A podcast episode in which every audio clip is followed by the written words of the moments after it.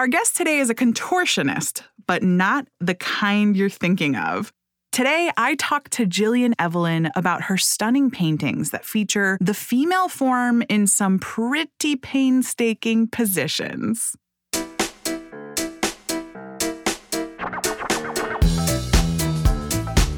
Welcome to the Cultured Podcast. I'm your host, Michelle Corey, and together we'll journey into the unknown reaches of the art world.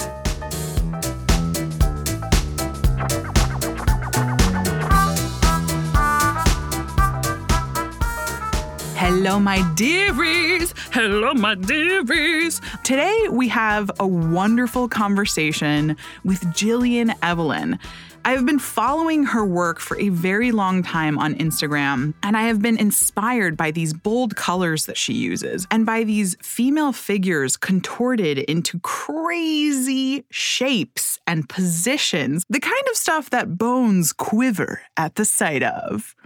But all of those representations of crazy positions mean something to Jillian, and they're actually her form of expressing her own anxieties with the world around us and the pressures that we all feel on a daily basis.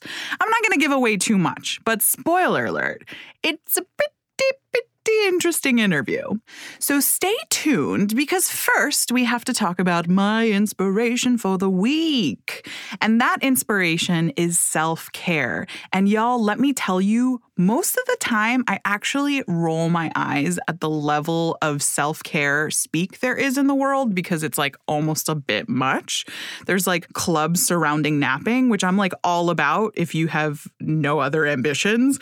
But I'm building a company, so like I don't nap often because I'm building a company.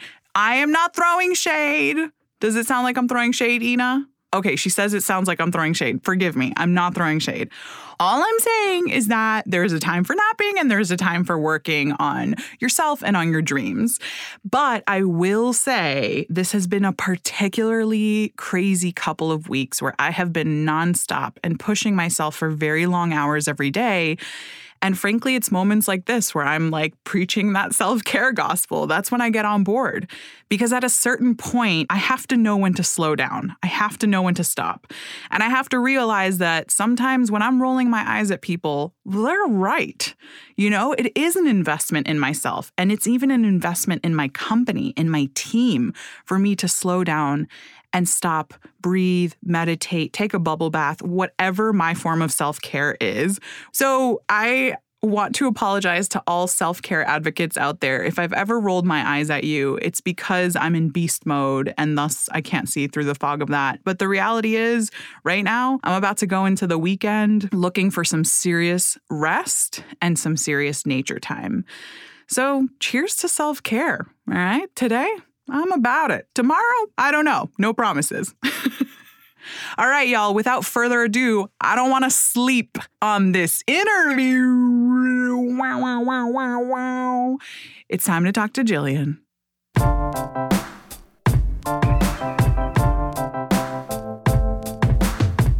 Jillian, welcome to the Cultured Podcast. I'm especially excited to have you on the show today. Thank you for having me. You are, I would actually categorize you as one of my favorite artists because of the subject matter, because of the playfulness, because of the seriousness underneath. Um, but I just want to share with the cultured crew who you are and what kind of artwork you make. So go ahead and introduce yourself and give us a little synopsis of your work. So I'm Jillian Evelyn, and I'm a contemporary artist, and I paint minimalist, abstract females, and they're focusing mostly on being kind of contorted and bending and fitting into whatever canvas that they're on. And it speaks to just my experience in life. And just for a long time, I spent a lot of time um, trying to live by the shoulds and what I should be doing. And um, mm. really conforming and bending to other people's expectations without really actually asking if that's what I wanted to be doing. So, and also just like beauty standards, and there's so many things, especially as a female, that get put on you, and you're kind of um, always trying to fit into that box. So, what life experiences have you endured that have brought you to this place where you really found your voice and exploring that ongoing, ever present discomfort of womanhood, which is how I see it? Yeah. So, well, I mean, I grew up in the like 90s, you know, early 2000s. I graduated high school in 2005. And so during that time, there wasn't that much body positivity. So mm-hmm. I grew up on magazines and all the diets, Atkins or whatever random thing was in, um, struggled yep. with eating disorders, and mm. then went to college. Felt like I was doing the rebellious thing by going to art school and following my dream, but then I easily, you know, like after school, you're so scared of, you know, being able to afford to live. So I took a job and I ended up working in footwear for eight years as a footwear designer and um, like textile designer. And I was kind of got myself stuck there because I was so scared to leave and I knew it was a good job and I shouldn't risk leaving and I should continue to pursue that career even though I wasn't super happy in it and I knew that I was meant to be painting and I had something else in me. I find the way you use contorted really interesting in the way that you use it, like contorting yourself to society's image of yourself or what your parents might expect of you. I find that such a powerful word to use. And then couple that word and that sentiment with your artwork and the contortions of these female forms or of these women's forms contorted into these very angular, uncomfortable, harsh positions it's a really powerful sentiment that you're actually alluding to. And it went totally over my head. For most of the time that I've been following you, I didn't even like draw that conclusion. For me, I saw like, oh, there's this homage to cubism, but also like classical Greek figurative painting, but it's also very contemporary and bold. And then when I started reading more and more about you and you mentioned this contortion, this how your work really alludes to the anxieties that you've suffered from or suffered with or through, I was like, holy cajoli. And all of a sudden, your art became different for me. It, it became more nuanced and darker, but in the best of ways. So, at what point in your life did you find that voice? That's a tough thing to find. So, it was definitely later. I'm a little bit of a late bloomer, I would say. So yeah, so I was in footwear for eight years, and on the side, I was always doing a much more like whimsical, cute. Like for a while, I thought I'd do children's books. Mm. Like I drew a lot more animals. And then I moved out to LA and I worked for another footwear company out here for two years. And during that time, I took like a year break. And then I was just going through a lot of things. And I actually finally started drawing from a very raw place. Yeah. So it just became just very honest. And I didn't think anything was going to come of it. It was just more being like, I need to get this out because I'm so frustrated in my life. And for a while, I was just drawing 28 or 9. Mm, yeah. I mean, that's that's also a particularly angsty time in life because you're finally on this verge I found of like, okay, I'm legit. I'm solidly an adult now. Like solidly. Yeah. but I don't feel that way. I still feel like a baby, you know? So there is this weird discomfort in that metamorphosis. It's like busting out of the cocoon, but the cocoon is a brick wall. Yeah, well, I think in your 20s, there's a lot of you trying to figure out what you're doing and you're trying to follow a path that mm-hmm. has been laid out. It's hard to go off that path and like not listen to those things and being like, oh, I should be doing this and not, you don't question it as much. It's like, I need to do this because I need to do this to survive. You also think the consequences of breaking out of that are going to be like the worst. Like the highest stake thing in the world you could do is break out of that when the reality is is just not that. Once you break out of that, you realize it, right? Correct. And how I felt in my body is exactly how I started drawing the full body figures. It was exactly how I felt. Like I just felt trapped and mm. really like I was, I don't know, making myself smaller in a lot of places in my life um, which like collapsing in on yourself. Yeah, exactly, exactly. So it was natural and organic, but it also took a long time as well because I think that I needed to go through all of those things in my 20s and have those life experiences that brought me to where I am. Right. Well, absolutely. And and it's such a personal experience. It's such a personal expression. And that's not always the case. I think we all see art, and I certainly do for the most part, as this very singular expression of the artist's self. But sometimes art is made because it's fun and expressive and bold. But then you come across artists whose work is very clearly a very raw expression of their own experiences. And that's where I think your yours fits into that category for me. And that's why I think it's so compelling. So tell us about, you know, you said how it was rebellious. You you considered it a rebellion to go to art school. Why was that? I come from a blue collar family. Both my parents they met at a GM factory because I'm from Michigan. So um, everyone in my family, all my aunts and uncles, all worked at either Ford or GM. Right. And me being an artist, I was definitely the odd one out.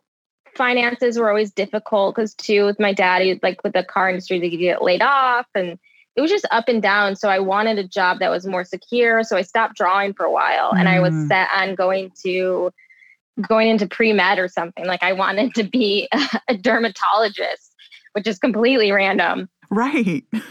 but again, this idea of contorting yourself into, well, the one thing I know I want is going to be this education that gives me stability. It, it reminds me of the immigrant mentality. So, you know, my parents are immigrants, and it's very much the same thing where it's like, do whatever job is going to land you the most money, and it doesn't matter what your passion is, you know? And that's for passionate people kind of torture. They just wanted me to get by. And I think with me going to art school, it really worried them that I would struggle in life. Yes. And so I think it was just they worried. And sure. then it took them a while, like me getting the job at Converse and whatnot.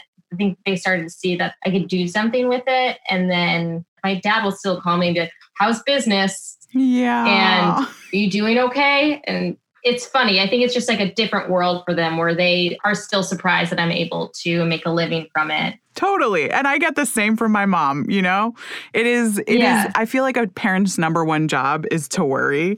And so I get that. But hey, what a happy medium, right? What a happy compromise that you were able to actually go to Converse and design for a living until you realize like not even this is going to satisfy me, right? Exactly. exactly. So what did you do at Converse? And you know, when you talk about shoe design, what does that actually mean and entail?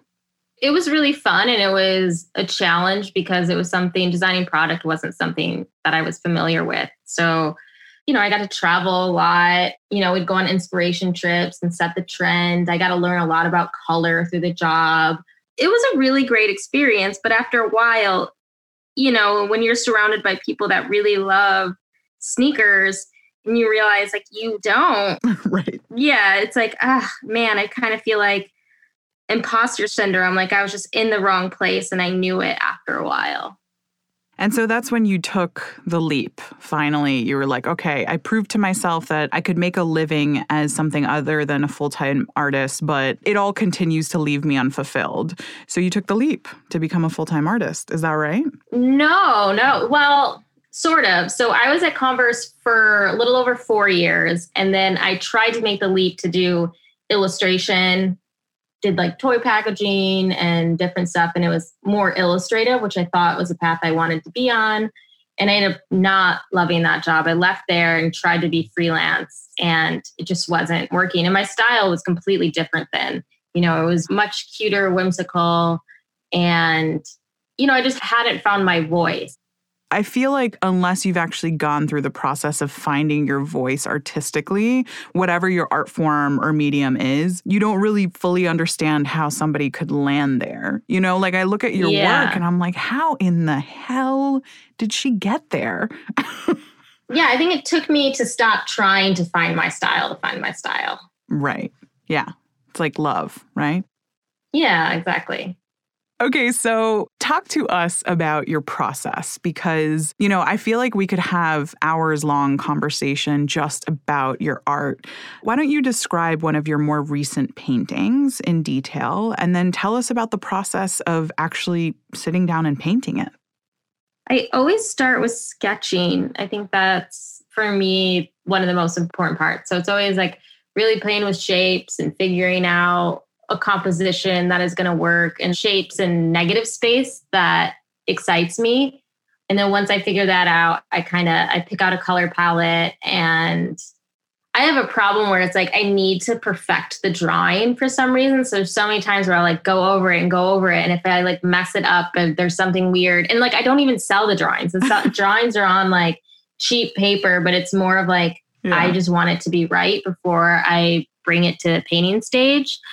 Some people like sketchbooks. I'm not a sketchbook person. I like loose paper. Like I'm always trying to get myself to work constantly in a sketchbook, but I use this Canson recycled sketch paper and I love it. And I have it in multiple sizes. You know, it's more that you like rip out and like, yes, I don't ever keep them in that book. It's like I have a folder where I'll put in, you know, my drawings and I just keep them that way.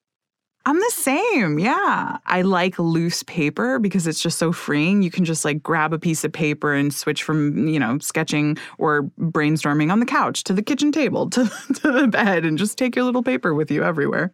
Yeah, exactly. It doesn't seem as precious. Ooh, yeah, that's a really good point because then it's not part of this, like, you know, formalized collection of papers. Exactly, exactly. I mean, like, yeah, you can't mess it up. You're just having fun. Yeah, and I'll also use my iPad. That's been um like Procreate has been a game changer, which is nice. Like if I'm flying or traveling. And playing with colors, I imagine, becomes a much easier yeah. task. Totally. Like sometimes I'll even draw everything up on pencil, then bring it on my iPad and do colorway options before I paint. Do you have like a signature palette of like Jillian Evelyn always uses these and you pull those in? No. So I feel like I'm one of the few artists that constantly changes their color palette. And I think that comes from me working in footwear. You know, like oh, you yeah yeah, every season it was very exciting when you got a new color palette because by the end of the season you were so sick of the same color palette, like you wanted something different. Um, I think eventually I'll land on one that I'm super happy with, and there's colors that I always bring back. Like I'll always have like some kind of dusty pink. Oh yes. I love that yeah. pink you use. So you sit down, you do your sketching, you flesh it out, you pick a color palette, and then where do you go from there? Yeah, I'll redraw the drawing on the canvas or wood, whichever I'm choosing to work on, and I'll block everything out and then do the line work. So it's like on to painting, but too, while I'm painting, there's stuff that I'm still figuring out. Like sometimes I'll change the colors as I go or I'll take away or add on. Like a lot of the shapes and graphic elements I don't add to the end. Like there's some stuff that I don't have figured out, you know, like um right. And it's more of a feeling that I just have to go with and instinct of how I want it to be. I allow space for the pieces to change while I'm working on them. Something will just feel different and need to change and yeah. It won't land as strongly in your in your instinct? Is it sort of an instinctual feeling that you feel like, let's say, in your stomach that, oh, this isn't right. I don't like this anymore? Yeah, definitely.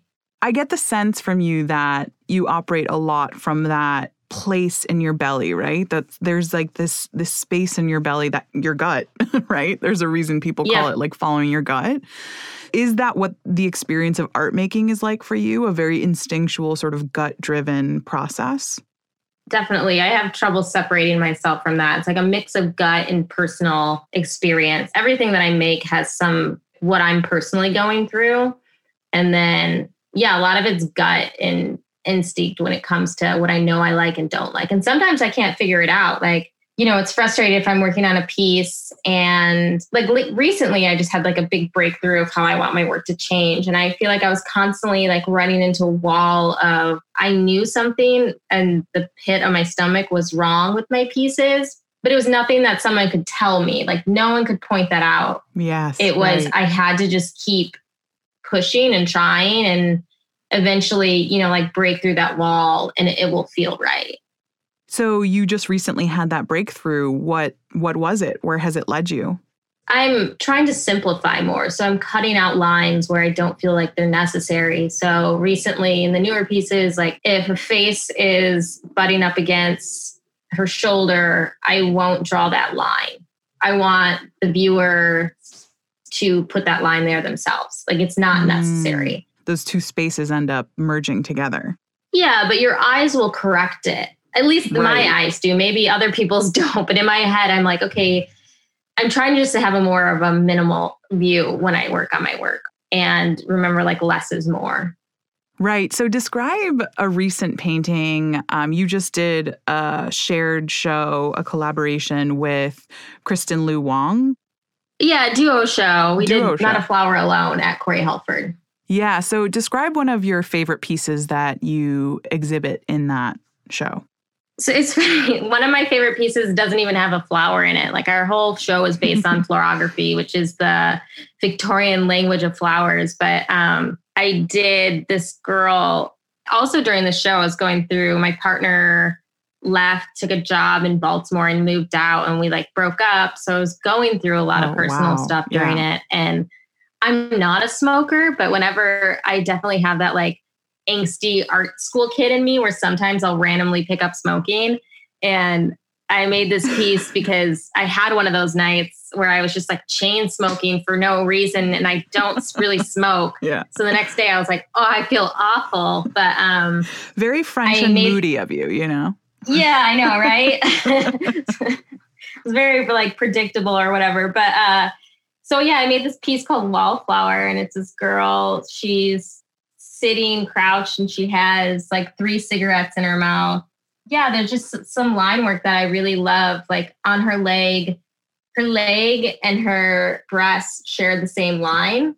That felt really right to me, where yeah. it was finding ways to simplify, but like tell more with a line. And that's one of my favorite pieces man, tell more with a line. I mean, if you aren't an artist, that is something only an artist could do. You know what I mean? Tell a story with either the omission or inclusion of a line or placement of a line. Yeah. So, you know, there's a lot of feminine symbology. Also, well, I perceive there to be a lot of feminine symbology and also a lot of feminism in your work. Something as simple as showing pubic hair and underarm hair in a figure that's contorted uncomfortably. And perhaps her eyes are wide, showing that she is like really uncomfortable, but trying to hold still and trying to do this contortion thing. All of that to me speaks volumes about the woman's experience. So, what does femininity mean to you? So, I think that when I draw the figures, I try to come from a space of what it actually feels like to be in a female body. And a lot of times, as you know, women are sexualized, but you, as a woman, you don't feel sexy. And when you're bent in these places, it's like you feel the very much the opposite. Like mm. you are going to get bulges in weird places. And yeah, maybe mm. you forgot to shave. Like you're not in the space of presenting yourself for someone. You're being like your authentic self and what it is to be in this blob of a body. That's powerful. You know, foreseeably, you'll look back at all of your work and it'll be sort of a memoir it'll tell the story of how you felt at any given time in your life. Oh, definitely. Yeah. It was even the show was really funny since I was going through the breakup. All of the flowers that I did are wilting. They're kind of like oh, drooped wow. and like not yeah. Yeah, for the most part. And then when I looked at the show, I was like, well, that's very telling. Like, um, right, right. Yeah and it's very real. It's very raw. We mm-hmm. those are the seasons of life right? We do. We feel wilted sometimes and then we come back to life and then we're sort of in this in between space. And depending on how woo woo you are and if you're woo woo like me you're pretty woo woo then you believe that these artworks carry the energy of their creator. So i do think that your work comes off as powerful because you are zoned into it and you're feeling through it. It's almost like you can feel that person's spirit through their work. But let's not dive off the deep end too far. Jillian, this has been such a pleasure. If our cultured crew wants to check in with you and see some of your work and find out where you're going to be showing at next, where can they find that information? Mostly my Instagram. That's where I keep things updated the most. So it's Jillian underscore Evelyn and perfect. Yeah. And I have shows coming up. I'll be in Australia in January. And then I have a solo show next year in LA in the fall with Subliminal Projects. Oh, that's amazing. I'm so excited for your success and I can't wait to keep watching out for you. And of course, you can see Jillian's work on culturedpodcast.com. Thank you so much for spending time with us today. Uh, we really appreciate you, Jillian. Yeah, of course. Thank you so much. I had a great time.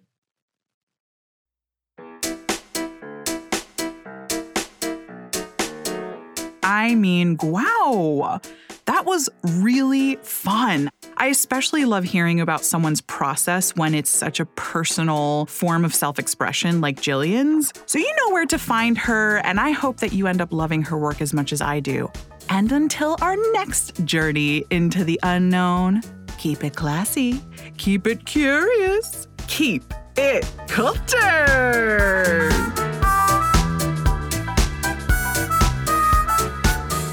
Visit culturedpodcast.com for show notes and subscription links. The Cultured Podcast is a production of my podcast production company, Frequency Media. I'm the host, Michelle Corey. Ina Garkusha is our fabulous producer. Becca Godwin is our wonderful associate producer.